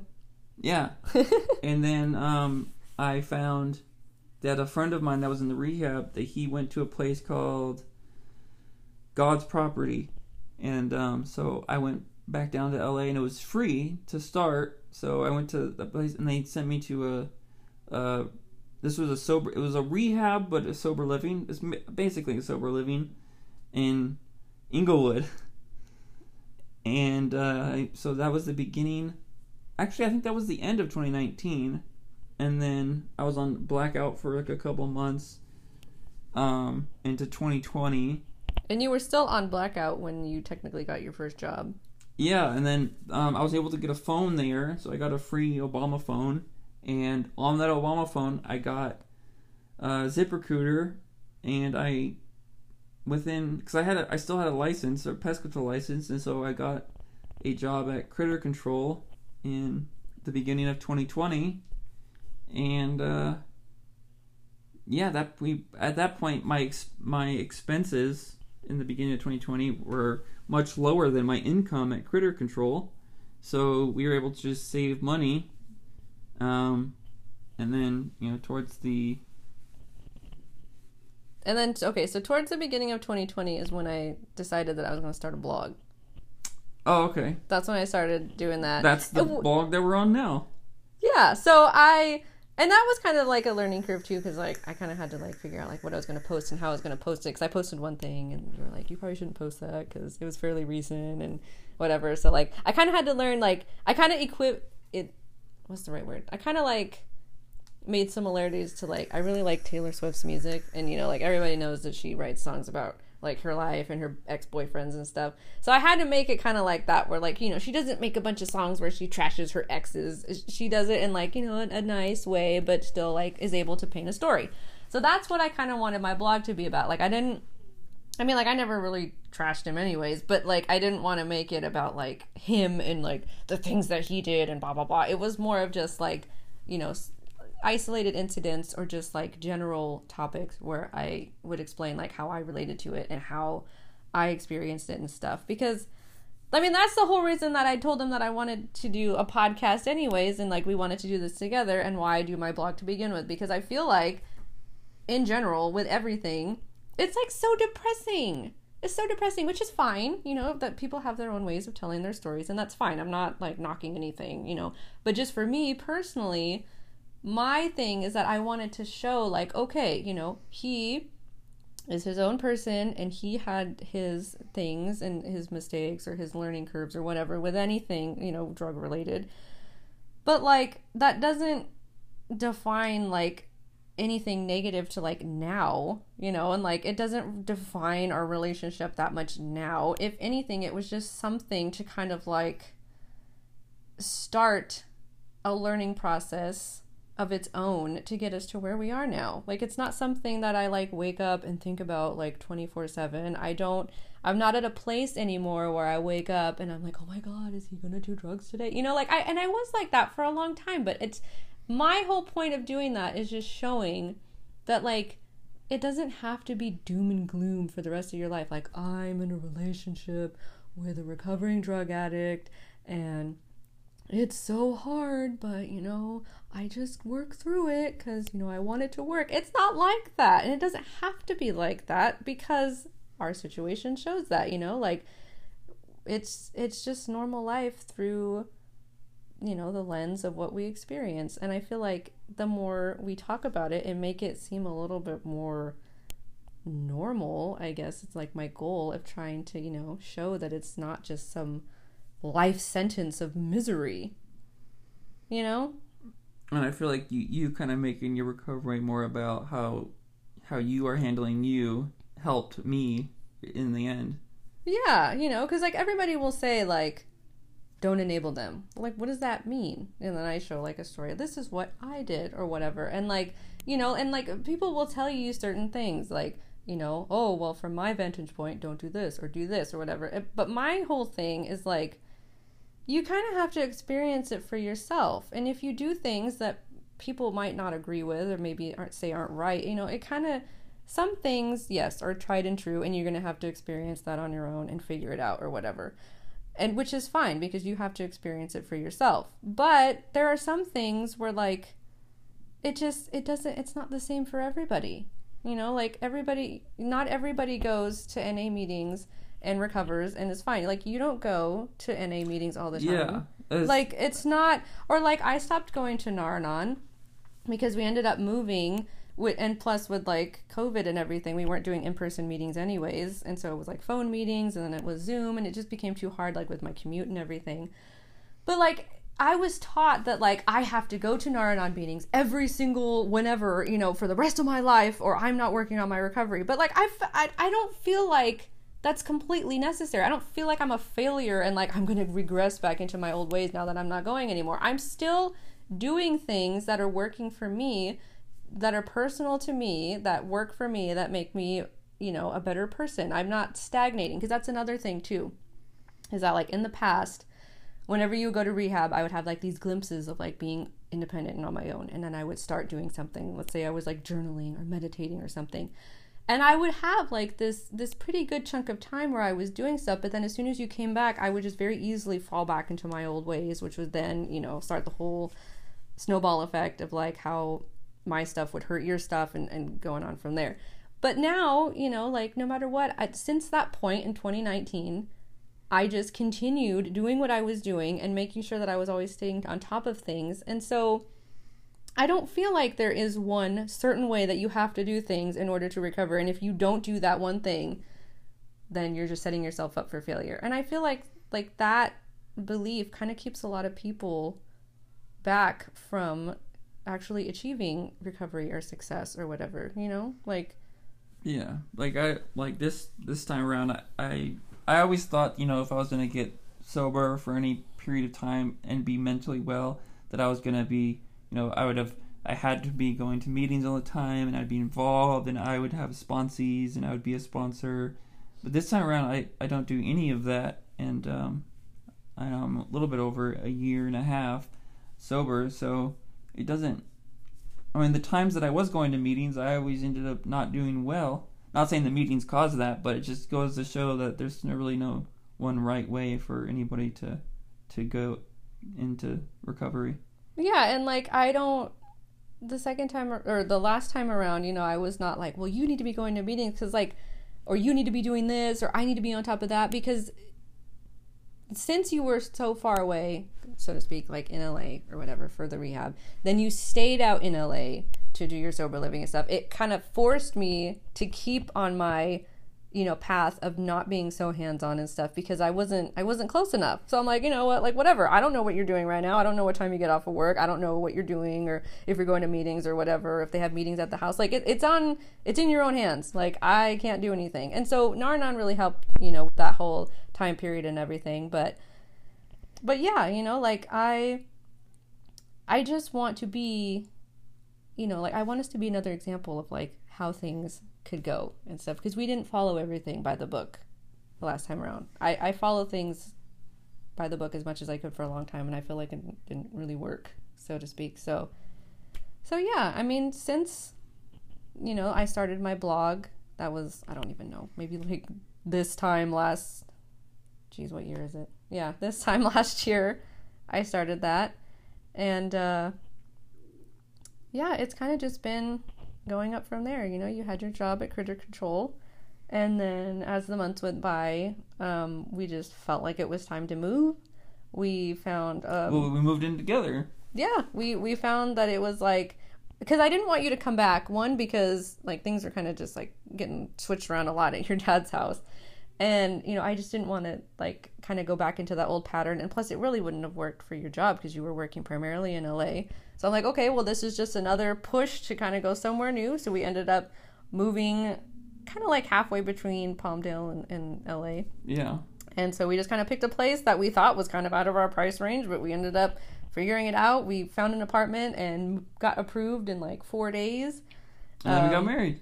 Yeah, and then we started planning our wedding, which of course is another thing where it's like, ooh, you know, like he's only been sober for like you know a couple months. Like, are you sure you want to start doing that? But it, it felt right, and it was just, for the most part, um, pretty easy. I mean, the whole virus thing didn't really help with planning that Yeah. and, everything. But I mean, well we had a year to. because we thought it was going to be over by then, but it, that that was not the case. But you know, but in terms of like our relationship and stuff, you know, like everything was fine, you know, and I just had to be okay with you know making decisions like that, and like And then at the same time at the wedding, it was when I was switching jobs at the same time. So. yeah, and then you found a better job because your other job was stressful, and you know we kind of made that work, and basically this whole experience, I'll use the same analogy as as I told our therapist Brandon.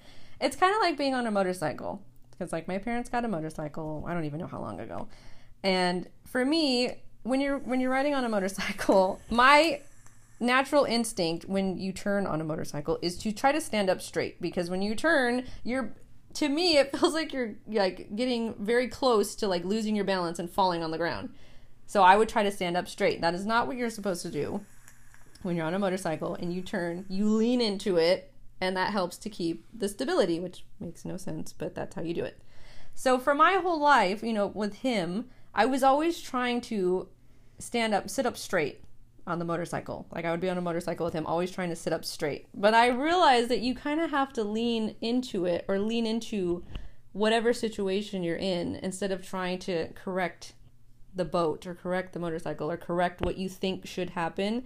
And if you lean into it and actually figure out, you know, like what figure out what you need to do to actually continue to go that's how you do it you know you lean into the spontaneity of where we are now or like for me i leaned into my situation and stopped trying to fight it and actually took the time to you know relax into it figure out what i needed to do and move on from there because if i didn't do that i was just constantly fighting the natural way that things were going to go whether or not I wanted him to relapse or I wanted him to do certain things. That's what was happening. So I had to adjust and figure out how to do things in a way that was best for me to keep going and to where things would then correct themselves and then, you know, I would be much more stable coming out of it. Yeah. So yeah. So that's where we are now, basically. Yeah.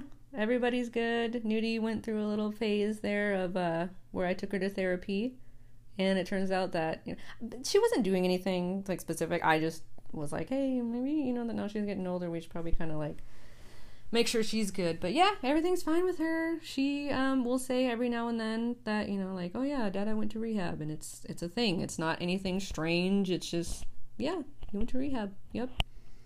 And uh, whenever we talk about it, which is not very often, but if it ever comes up, it's always very natural. It's nothing, nothing strange. Um, in that time, since I mean, everybody kind of just looks from the outside in, and I mean, they've seen that we've been doing better, and everybody's excited for us. Um, things with my family are really good. They are. I mean, I, it's weird. I feel like on every possible level, things are like the best that they could be Yeah. which is really weird. It's it's just strange how things have managed to take a turnaround that quickly. Because it was like the worst of the worst in 2019 to like the best of the best in 2020. you know, like we got married, uh, like you know, our loved ones went to the wedding, and you know, like they gave speeches about how great things are and how you know close we all are now, and and just like with everything, I just like I said, I feel like we are the best possible versions of ourselves right now, which I I mean I can honestly say that, and yeah, so now I just I just want to you just want to preach it to the rest of the world. I just want to share because, like, I- like I said, I just want to share it so that other people can hear different perspectives on things. You know, Well- like and a lot of times the common perspective is like, you know, if the addict is using specific drugs, then you might as well just get out now. And yeah, or like, oh, if you take Suboxone, you're just using a band aid. Like, you know, it it all of these preconceived notions about things really don't do anything but hold us back. You know, like, oh, well, he's not going to meetings, so you might as well pack your bags. He must not be serious about recovery, or you're not in recovery. You're not doing Nar-Anon still. Oh, you need to be doing that for the rest of your life. You know, it's just all these little things. Like, it, no one's story is exactly the same as somebody else's. You know, and the more that we talk about things like this, and the more check on Nudie. the more examples that we have about this, I feel like are helpful. So, yeah, so that's the uh, end of that. And he walked outside to check on Nudie again because it's been a while that we've been here. but yeah, so that's pretty much it. We are just um, sharing our story. But now that we got all this background information done, now we can move on to specific topics, which was the goal that I had in mind. So, yeah. Well, thank you for sharing with me and helping me piece together this really crazy timeline because it's all a blur to me again. yeah, I still don't know what happened. but yeah. But um Until next time. yeah. All right, I'm going to drag this on for too long. Okay. So, that's it. Bye.